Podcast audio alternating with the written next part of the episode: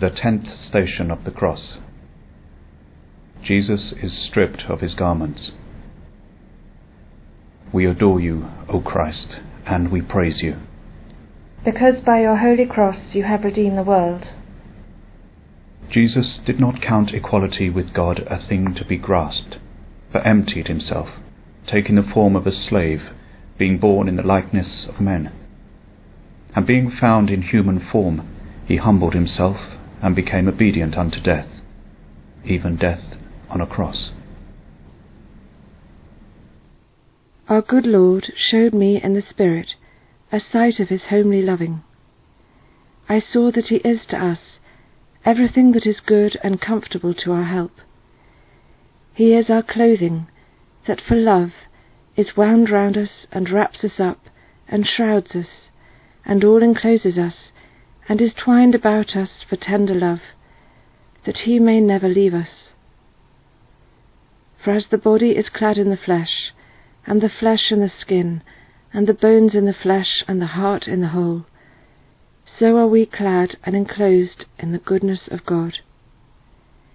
Yes, and he is yet more homely, for all these vanish and pass away, but the goodness of God is ever whole and more near to us, without any comparison.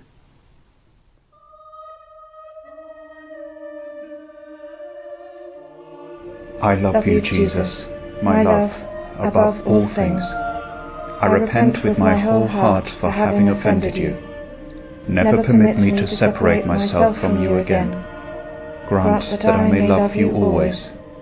Then do with me as you will. Our Father, who art in heaven, hallowed be thy name. Thy kingdom come, thy will be done on earth as it is in heaven.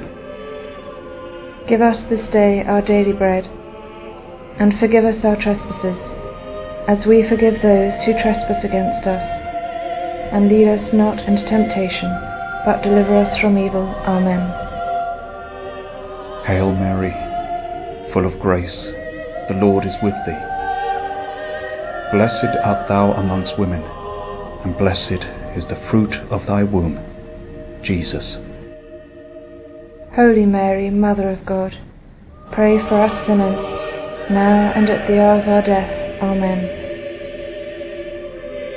Glory be to the Father, and to the Son, and to the Holy Spirit, As it was in the beginning, is now, and ever shall be, world without end. Amen.